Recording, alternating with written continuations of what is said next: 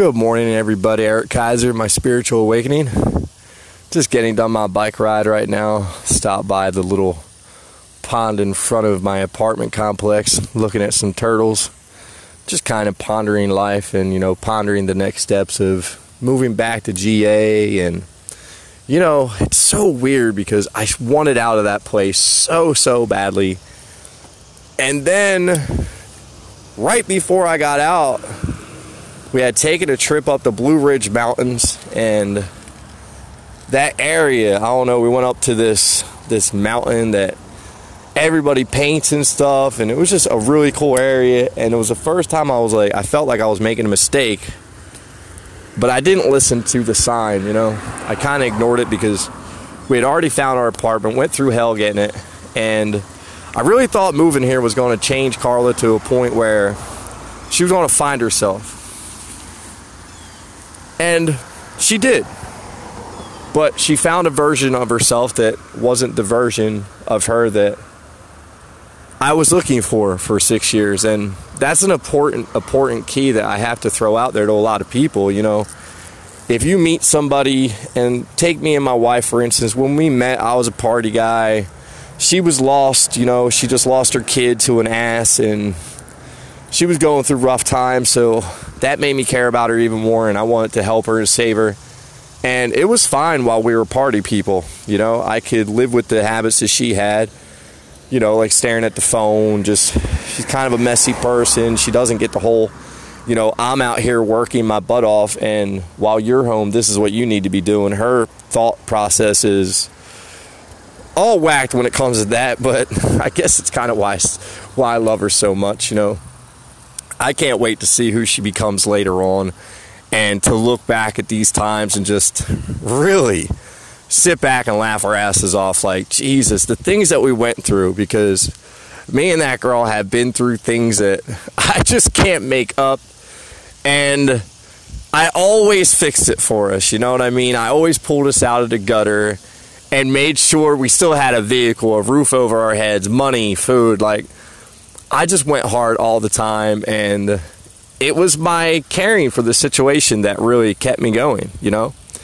And thinking that the older she got, she would kind of snap out of it and kind of just grow up really fast. And it's nothing against her or millennials just like her.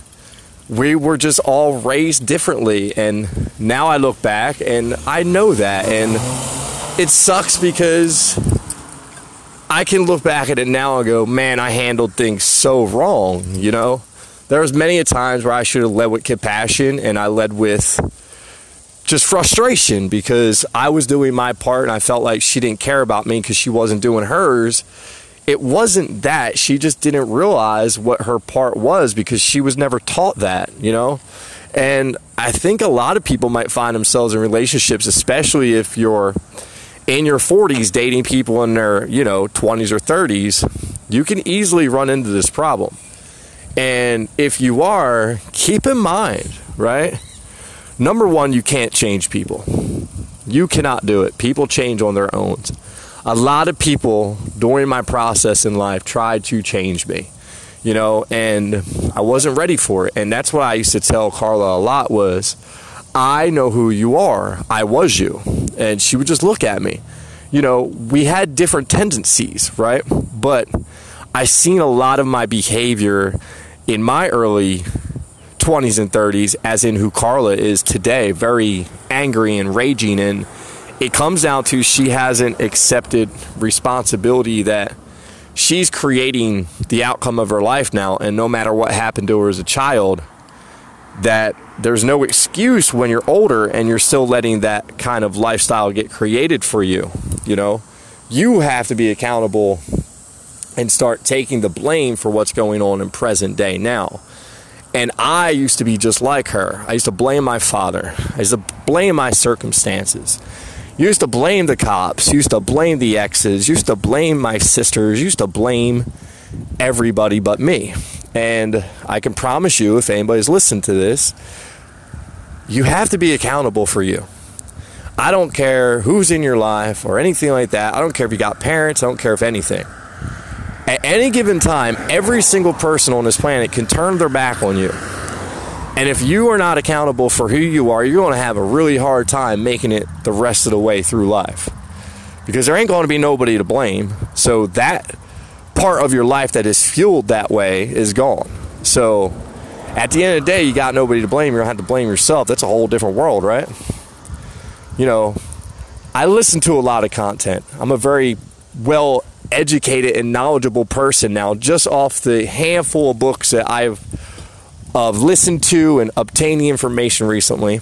And it's weird how our brain works. My wife grew up in a situation where her mom got divorced around six years old, I guess, and her mom went back into the party animal mode. You know, my wife told me stories that I still shake my head about because, you know, I can't judge her because I was the kind of the same way. I just didn't do it in front of my kid ever.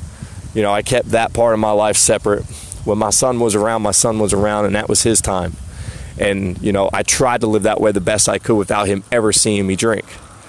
You know, so what happened in my wife's life was her mom was in a very violent relationship.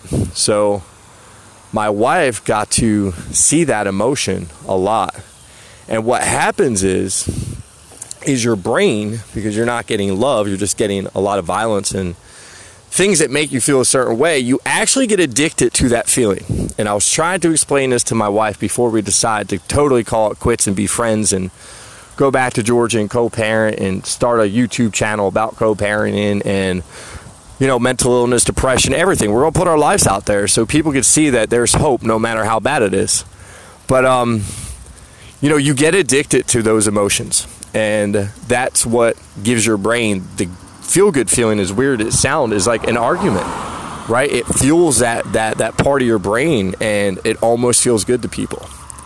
Now i can relate with that because a lot of my relationships went the same way. I mean carla's not the first girl to punch me in the face. I've been punched in the face a whole bunch in my life. I've been hit in the head with shit by women like I've had some crazy stuff happen to me. That's the reason why this this Kaiser's Quest book is going to be so interesting, putting my life story out there. And it's going to prepare me to get ready to step out on stage at schools and speak to kids and try to get them to take different avenues in life than I did. And I don't think that should be very hard because I don't know if anybody had people like me go to their schools, but the guy that came to my school, he was he wasn't a guy who kids would really relate to, and I think I am. You know, I am the the guy who was, you know, the popular guy that hung out with the cool guys, and you know, always dressed good, and you know, just I was that guy. Like, and I still appear to be that guy. You know what I mean? I, I still have the same appearance. I'm still in shape. I'm still clean cut, and you know, I think kids will resonate to that because all these kids fighting for popularity in school, all these competitions and this and that, and who is who, and who's this and who's that, and social media this and social media that, bing, bang, boom. Like, we're in such a different day and age now. And I think I really need to break that down a lot about just the addiction of social media and being stuck in these damn devices where if you don't get out of the device and live in the present moment, like in the now, you're going to miss a lot of your life. It's it breaks my heart when I see Carla doing it because she's missing so much and she doesn't realize it yet and she'll become an adult and look back at her kids' childhoods and see all the pictures I took and all the videos I shot and as much as I was alive in the present moment that's the difference. Like if you want to see the difference in social media, look at mine and hers over the last couple years of the kids' lives, and you'll easily tell who was in the present moment because I'm the one always taking pictures, videos. Like it'll just show you, and that's really what a lot of us need to change. I'm not a big social media guy anymore. I rarely look at it. I'll scan it to maybe see what a couple of friends are up to but I really scan it just to see if anybody's reaching out about the awakening process. And if any other people are going through it because I get messages that people are, you know, inspired by what I talk about and that honestly feels good. You know, I'll probably jump off here and do a quick Facebook Live and then, uh, you know, go home and see what we're going to do with our day. But so here on out, people, um, if I could be anything down down your throat today, change your ways, become the best you. Uh, pick up the book Seat of the Soul or get the audio copy. If you're friends with me and have Audible, I would be more than happy to share a free copy. That's a beautiful thing about Audible. You have friends who are on Audible. You can, you know, share books back and forth and you don't have to pay for them. So if anybody would like that, just PM me on Facebook. I do share this on Facebook, so I do know there are people listening to it on Facebook. Not many of you, but hey, Rome wasn't built in a day, and neither is this message. But look at my life. It's not very bad now, right? I don't have to worry about stressing about tinting cars and when this tint job's coming or that tint job's coming or what car and this and that, right? I created a life of freedom to be able to work behind a laptop and make really good money. So that's where I'm at now. And when I get back to GA, I'm going to be adding all kinds of things to it because I still have my window tint business there.